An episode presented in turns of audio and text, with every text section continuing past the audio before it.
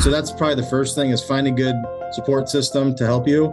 I'll be honest, you know, this is my first time operating in this capacity as an owner and a president. So humble enough to know there's a lot of things that I don't know. But the one thing that I will say is I'm not um, too humble to the point where I can't go out and ask for help. If I'm operating in the best interest of my employees, my family, my clients, and all of our vendors, I know that that's an obligation that I have, and I need to go out and execute every single day.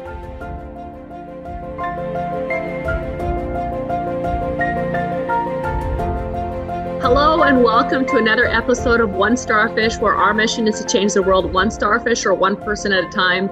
Um, as always, please make sure to rate, review, subscribe. That's the only you know thing that we ask, obviously, to get the word out. I'm really excited to spend time with John today.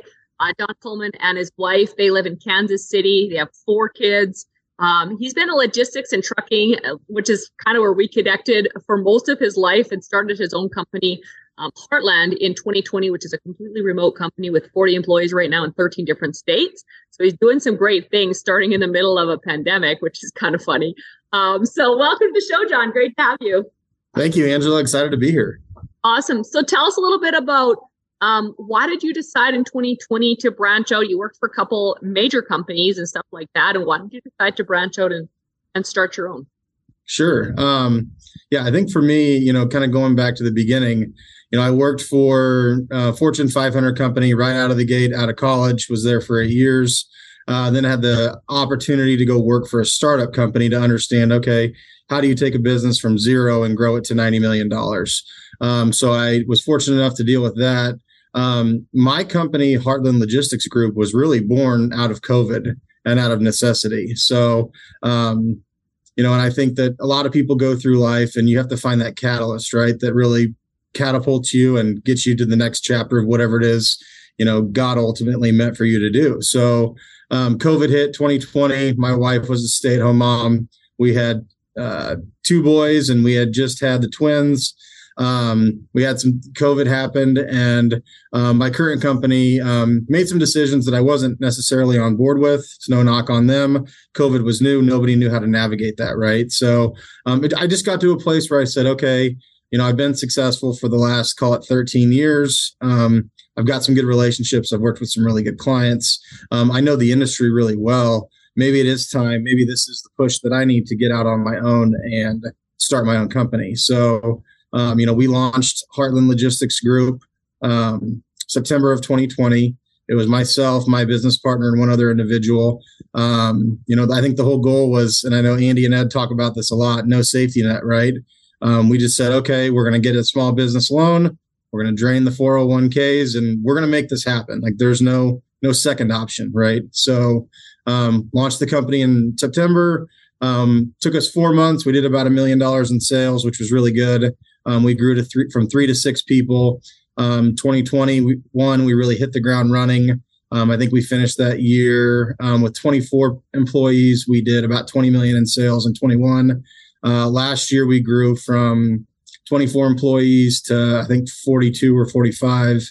Um, we did about 52 million in sales in that last year. So um, this year, you know, we, we they always talk about you know setting lofty goals, right? And so um, I I've always operated under the mindset of like let's let's set goals that we know are attainable, and then let's create a stretch goal as well. So I mean, as an organization, our goal for this year is 90 million. It's not out of the realm, but um, there's a lot of economic indicators that say it's going to be tough, and I'm I'm perfectly fine with that. We're going to continue to hire the right people and make sure that we continue that growth path that we're on. So wow, that is so cool, John. Wow. Um, so like people listening to this, they're going, "Holy moly!" I'm sure a lot of them are. And so, how do you scale from you know startup to 52 million in sales and 45 employees in two years? What are some tips that you think could help? Maybe not that kind of growth depends what industry someone's in whether that even makes sense but um, just like that, that that percentage of growth though for sure makes sense to anybody. So what are some tips on that? Sure. So i would say the first thing is if you don't have a mentor or a peer group to lean into i would highly recommend it um, you know when we launched the company i really didn't have anything i had one mentor that um, was kind of helping me along we got about six months into it and that's when i joined the Arete syndicate um, great group of people. They genuinely care. They want the best for everybody. They want everybody to succeed and go out and win. Um, so that's probably the first thing is find a good support system to help you. Um, I'll be honest, you know, this is my first time operating in this capacity as an owner and a president. So I'm humble humble enough to know there's a lot of things that I don't know, right? But the one thing that I will say is I'm not um, too humble to the point where I can't go out and ask for help, right? So if if I'm operating in the best interest of my employees, my family, my clients, and all of our vendors, I know that that's an obligation that I have, and I need to go out and execute every single day. So don't be afraid to go out and ask for help. Um, from a scaling perspective, um, you know, I think with any small business, just understanding the finances and then understanding the, the tactical elements behind it. So know where your cash flows are, know what you're spending, know what you're bringing in, have a sales strategy, right? And we can talk in all the details on that later. But I think those are some of the key components for that. Cool. And what were some of the things um, that you find, like you said, you mentioned that, you know, this isn't going to be a problem really to scale to 90 million this year, which I don't think so either. You've been doubling every year. Um, but you know, is finding the right employees. How has that been for you? And, and how have you found, like, have you had a lot of turnover? Did you just know, were they just random people? Were the people referred? How did you find the employees, especially working remotely where you're not like hands on with them and able to control their every move the same way as if they're in person? What are some, what are some thoughts there? And what are some things maybe you challenges you had and you worked through or anything like that? Sure. So, um, in the last two years, um, from a voluntary turnover perspective, we've had 0%. So, we haven't had anybody quit on us in the last two years. Hmm. Um, I think that's a testament to treating the employees well, doing the right thing, you know, even if it's not necessarily advantageous to the company, but making sure the employee and their families are taken care of. Um, that's hard to do. Sometimes you don't have the financial means to do it, but if you do, I would highly recommend going down that route. Um, second of all, I would say that for us, if you look at the call it 45 employees that we have, I think 39 or 41 of them are all referrals. Um, if you're trying to build a culture, it's it, it's fine, and I am not against hiring people outside of your personal network or your employees network. But I will say there is an advantage to hiring people that you know and trust, right? And I think that goes along with any business. So um, we are we've been very fortunate. I think the average tenure in the industry for what we operate in um, is approximately 10 years for our employees. So we have veteran employees. Um, one of the things that we've been talking about most recently is how do we give back to I guess just call it the global community, right? How do we bring you know younger people in and teach them logistics? How do we do that? And again, being a virtual company, like you mentioned earlier, you know we've got a home office here in Kansas City. We've got 41 employees operating fully remote in uh, 13 different states, it does present some challenges. And I think the biggest way we try to head those off is over communication, right? Um, we have not, um, we've spared no expense on technology. If there's something that we need that can help us better, you know, get better as a team as far as from a communication standpoint, I think it's something that we need to look at and invest in. So, um, examples of that, John. So um, we're a Microsoft shop um, right, wrong, or indifferent. That's just what we knew out of the gate. So that's what yep. we did.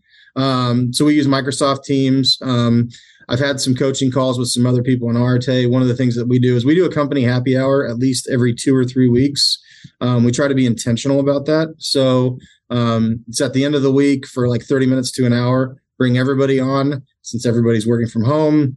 People can have an adult beverage or a soft drink, whatever they choose. Um, but it's a neat way just for the team to get together um, and meet everybody, have a general conversation. You know, if you think about a typical office setting, it's Friday, it's four o'clock, people are sitting around talking about their weekend. We try to recreate that in a virtual aspect. Um, you know, the other thing is um, we do, um, we try to have over communication weekly, and I've been terrible about this, but trying to get better about, uh, you know, just weekly addressing the team, talking about the um, good things that are happening, talk about the bad things too. I think if you can create those unique learning experiences for everybody. They feel involved. You know, we've got an open door policy on um, anything. You know, I'm the only way we ever get better is if we fix the problems that are sitting right in front of us, right? Instead of sweeping mm-hmm. the rug. So. So I want to touch on on our happy hour because I've tried similar things and maybe other people have. Um, do you do breakout rooms? How do you have it? Because I mean, on Zoom, like in, in person, people can break off into their little, you know, things and talk about different whatever's going on in their world on Zoom, obviously, if everyone's talking, that just doesn't work. Um, so what what are some like how do you actually make that work? Um, so our group of people, um, we have probably 70% introverts and 30% extroverts. So um, due to the nature of our employees, um, that 30% speaks a lot, and the other 70% really sits back and just takes it all in. But um, we just try to have an agenda as far as steering that conversation, right? You don't want to go down the rabbit hole of talking about professional sports for 30 minutes, right? You right. alien half the group. So um, I think just asking some very general questions and then I won't say we do popcorn, but I would say we call on people like, hey, haven't heard from you. You know, what are you doing this weekend? Right. Really pull them into the conversation. And that kind of questions like, hey, what's going on in your family this weekend? Like, not really business, but more like personal yeah. and just kind of, okay, cool. I like that. I like tangible. Right. Like, what can we do to actually get this? Because I've done it and sometimes it's gone down rabbit holes and sometimes it's been good. Sometimes it's not. So um, that's, yeah. that's awesome. So, yeah. So, constant communication. Um, and then what do you do whenever you do run into um, a problem, say, with one of your team members? They're in a different state. Maybe they're not getting the job done the way they should. What, what how have you handled that? Um, people are really good about written communication. So they typically send an, a frustrated email, they send a text message. We all know that, right? So um, typically the way we handle it is pick up the phone and call. And uh, even though they're in a different state, you can set up a Zoom call, you can set up a Teams call, like, hey, help me understand like what's bothering you right and again come from a place of asking not being accusatory because typically somebody's mm-hmm. heated about a particular thing and say look you know and you go back to if you've treated everybody well it's really easy to have that conversation so sit down with them say hey look i know you're frustrated about this how can we make it better right what does that mm-hmm. look like help us create a path forward for you mm-hmm. that's good for us and good for you as well right and then I, a lot of times I try to let them dictate what that is versus me just telling them this is what you're going to do. Because sometimes the issue is actually not as magnified as what we believe it to be. It's actually a really simple thing. And a lot of times, if you get that fixed, it makes the experience for the employee and for the company that much better. Oh, so good. Um, I love that. And what are some things that have helped you? I mean, you talked about associations being really important and having mentors, which I agree with 100%. I think that's very important. Um, what are some other things that you've done to really? I don't even know if you've done 75 hard. What are some other tips that you've helped that have kind of got you through? I'm going to say the challenging parts of running a business, and especially because I know there's days obviously that maybe aren't as good as other days. What are some ways that you've got through those days? Um, so to answer the question, yes, I have done 75 hard. It's been a while, and I will say for the one time that I successfully completed it, I think there's been six or seven times that I've epically failed. But I think what a lot of people need to realize is that even if you fail, it, it's a good thing, right? Because you figured out a hole in your game. And now, if you're intentional about it, you can go back and attack that to make sure, like, okay, was it a planning issue? Was it just an execution issue? What was the root cause for that, right? So, um, for me personally, um, yeah, 75 hard's been great. Um, I, I am uh, through this group. I've learned to I need to spend more time reading books. And again, talking about Andy and Ed and the whole group, the Arete group. I mean, there's been so many years that I didn't read, right? And I'm like, okay, but it's amazing just uh, bringing in quality content, whether it's through reading books, whether it's through listening to podcasts. Um, I think it really does help you um, expand your mind from like an abstract thinking perspective because you start to look at situations and challenges differently. You say, okay, you know, a lot of people try to just run through the wall. It's like, well, why don't you just open the door right next to you? Right. It's right there. You just got to find it. Right. Right. So, what? Run through the wall. Try to run to the wall. Here's the door. Oh, yeah. That's too easy. Come on. yeah. So, I mean, that's that's another big thing. Um, you know, my wife's um, she's in the health and wellness space, so she's constantly pushing me, saying you need to go for a walk go for a run, go to the gym, go do whatever. So um, I try to be more intentional about that. Um, again, I could still always get better, but um, and then I think just finding your outlets, right? Finding the things. Don't resort to alcohol. Yes, I do like to drink, but um, it's a short-term band-aid and it doesn't fix the root problem. Mm-hmm. So focus on the mental game, focus on the physical game, and focus on I think developing relationships too. Um, I've been not the best about that as well. It's just there's only so many hours a day, and you try to allocate it accordingly. but it's like spending time with people that truly care about you and invest in you, right? Make sure you reciprocate that. Good. So, so association now, and, and all this time, and I'm not sure you did because you you know kind of transitioned later in life, but I'm curious. Did you have anyone that told you it was a, a silly move? I'll say nicely to like start your own company and stuff like that. Did you go through any of that, you know, in 2020? Yeah, I mean, I would say. How did you handle it? I had I had a, a, lot of doubt from a lot of people. I think just because of you know they turn the TV on, they watch the news, they see what's coming with COVID, and like I sat there, and, and while I didn't disagree that it would be a challenging move because it was, um, I also saw the upside too. I mean, I know the value we can bring to the marketplace. I understand the amount of lives that we can change. Um, here's one of the things that's really cool for us. So we've got um, 45 employees, and the last number I checked, you know, I'm personally and financially responsible for I think 96 kids, right? And so I think a lot of times it's it's your perspective on things. So I have that number written right over here. So wow, if I ever cool. sit there and forget like what am I doing or why am I doing this, I can look at that number and say, you know, I've got 45 employees, I've got 96 kids that I'm responsible for. And I think sometimes people lose sight of what they're trying to do, whether they say, okay, we're going to choose an arbitrary number and go after it. And it's like, okay, well, but why are you going after it? What, you know, explain the why. That's what Simon Sinek says. So, mm-hmm. um, yeah, I think as far as launching the company, I did. I had a lot of friends that said you're crazy. I had a lot of people that said, you know, you have a really good job. Why would you go and do this when you know you don't know what the the other end looks like? And I said, yeah, but I'm not one to not rise to a challenge if it's presented in the right way to me. So it was there, and I, I, I saw the potential and I saw the value we could bring to the marketplace, so I took it. Did you have to? Um, so the people that kind of weren't super supportive, did you have to separate from some of them? Did you find that was a thing? I know that's something that a lot of people are actually really nervous of. I have a lot of people um, that we're onboarding, and then sometimes they're like, "Oh, but I don't want to lose my friends and family, and they're not super supportive." And um, how did you handle some of that? And, what would you give for advice for someone new that's like, you know, I, I you know, I want to start a high side hustle or an entrepreneur or whatever they want to do. And I mean, pretty much anytime you're outside the norm, you're going to get people going, "I don't know about that." How you, how did you handle that, and what are some tips you would give someone on how to handle that possibly?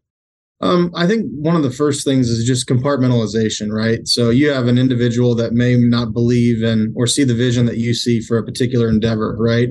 That's okay, right? Sometimes people will never see that.